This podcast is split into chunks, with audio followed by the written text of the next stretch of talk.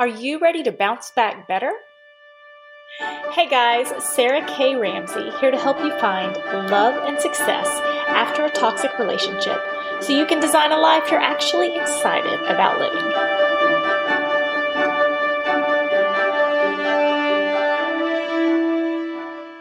How do you deal with other people's opinions about you leaving a toxic relationship? Hello, everybody. This is Sarah K. Ramsey, and we got a question in the group um, Finding Love and Success After a Toxic Relationship today about facing a lot of pushback from my Christian friends about filing for divorce from my toxic ex.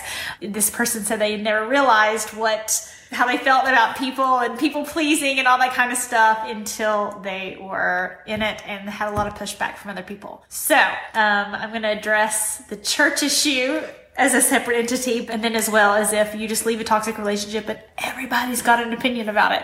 Okay, actually, I'll address everybody's got an opinion about it first. So, when you hear about people fighting or, you know, you hear these crazy stories like, oh, you know, he's probably going to leave his socks on the floor. Don't let that bother you. Or, I told the story in my Wonder Woman Q&A tonight about me and toothpaste. Okay. So I have the messiest toothpaste in the world. It's just gross and I need to clean it and I leave the cap off and it has its own drawer and the drawer is messy and it's, you know, I keep it clean and usually keep myself pretty clean. Uh, but that toothpaste is like a whole issue. And I made a joke with my husband. I was like, would you have married me if you'd only seen the toothpaste? He goes, no, you see that toothpaste, you think your life's a whole mess. And uh, it was kind of a joke between us. But, you know, you hear about socks on the floor, toothpaste, or coming home late from work, or something like that. And when people are saying marriage is hard, some people are talking about those socks on the floor. They're not talking about living in constant confusion because you never know what's going to happen next. They don't uh, think about,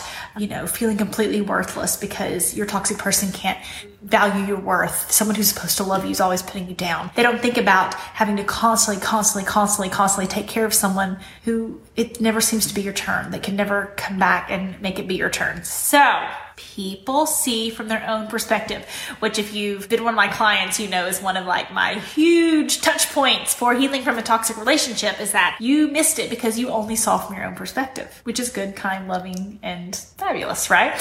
When you're getting advice about dating, marriage, breakups, divorce, etc., etc., you can get stuck in that same thing because they only see from their own perspective. And so if their fights are, he's late for work, he works a little too much, you know, um, he leaves his socks on the floor, you know, my mother in law gets on my nerves, you know, whatever that may be, that's the perspective they're giving you advice from. Not, I think I'm going to die if I don't get out of this. Not, I am so miserable every day. Not, I can't even function in my own body because my head is spinning so much in efforts to make them happy. Okay. Totally different perspective, totally different advice. So, let's address the church thing, right? And divorce in the church. There's been a lot of conversation, um, and this is in lots of religious cultures. Um, this question was asked from the background of a traditional Christian, Baptist, Methodist, non-denominational type uh, conversation, but I've seen this in lots of religious practices. Conversations about marriage becoming idol. Conversations about could you really look at someone in the face and say, God cares about your marriage way more than he cares about you? They're saying. They would never look at you in the face and say that. And part of it's will go with it's just naivety. It's not being mean. Some people are mean. And if you've not read my article, um, friend chooses your ex, I highly recommend you read that. It explains all this in great detail. Um, but you would never look someone in the face and say, God cares about your marriage way more than he cares about you. God cares about you staying in something. God cares about you keeping your vows more than he cares about you. And if they are only operating with the perspective of little minor, the socks are out, that he's late for work, they can't even fathom your world. So the advice that they're giving are based on the socks and they're saying, oh, you know, but they would never say, God cares about your marriage more than you, but they kind of say it. And there's a lot of conversation, which needs to be more conversation about church culture and how the, the idol it is made out of marriage. Because if whatever faith practice that you experience, there's not a faith practice in the, that I know of that's like, yay, divorce. Oh yeah, no big deal. Marriage means nothing. I, in every church, you know, every church culture, every religious group culture, um, that's a very highly esteemed thing as we want it to be. You know, you don't want somebody hooking up with your husband or, you know, you want it to be respected. I, I know you guys and I know that you want that to be respected. Another reason people push so hard on it is because their house is miserable too. Often the biggest advocates of you staying in a horrible situation are people who've chosen to stay in their own horrible situations and they are afraid if you face your fears and you get out and you make a better life for yourself and you find love and you do all these things that they are going to have to face their own issues. They don't want to. People even say, they're like, oh, is it really hard to help people after a toxic relationship? I'm like, no. Once I get my programs and stuff, it's super easy to help someone after a toxic relationship. What's difficult is getting women to choose themselves. What's difficult is getting women to say, I've been miserable for a long time. Not, I don't want to be miserable anymore. I'm going to do something about it that, that little piece, which is just like from here to here, it feels like this. You can't see. It feels like all this. And it's this little tiny piece from here to here. That's what's difficult at my job is getting women to give themselves permission to do something for themselves or give themselves permission to invest in themselves or giving themselves permission to choose themselves. That's what's difficult fixing, getting him out of your head, getting you a new life, getting you back in connect with your strengths. Ah, that's easy, easy peasy. Uh, but getting you to choose yourself, which is exactly why people can be so ugly when you decide to get a divorce or when you decide to leave something. They do not want to face their own demons. They want to keep denial wrapped around them. And it is much easier to the conversation they're giving to you and saying, no, you should stick it out. You should keep doing it. You should, you should stay in there. It's not right if you leave. That's how they're talking to themselves in their own head. So the question it was talking about not being bitter. And there's three categories, which that article talks about. One, they're in a toxic situation too, or have been, and they are screaming at you in the same ugly words they are screaming to themselves. So you can have some kindness and forgiveness to that. You don't have to listen to it because it's just like, look, I give you full permission to be as miserable as you want to be. And if you think God doesn't care enough about you to actually want you to not want to die because you're in a horrible marriage, have at it. Like, which I know probably sounds really silly, but it's really like, okay, like I give you full permission to like God can be as mean as you want it to be. And if you want me to give you some scripture to back that up and put it in the comment section, I can give you all kinds of stuff where, in this context, the Christian faith, Jesus didn't take crap. Read the Bible. Like, read the Bible. He didn't take crap from hardly anyone. And the people he was so very hard on were people in, he called them, uh, they were the Pharisees, and he called them whitewashed tombs, full of death and decay, but on the outside they looked beautiful. That sound familiar? You think that could be a narcissist? You think that could be a toxic person he's talking about?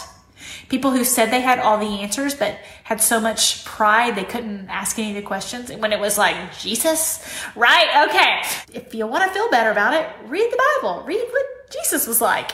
It's not anything like people try to make him like, and I'll be happy to share some verses if that's your particular faith that you have, or you're wrestling with this about.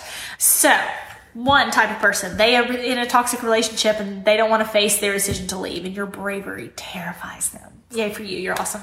B, they don't know. They only have socks on the floor and they have someone treat them nice, and they're assuming it's it couldn't be possibly as bad as you say it is because they've not had that experience in their own life.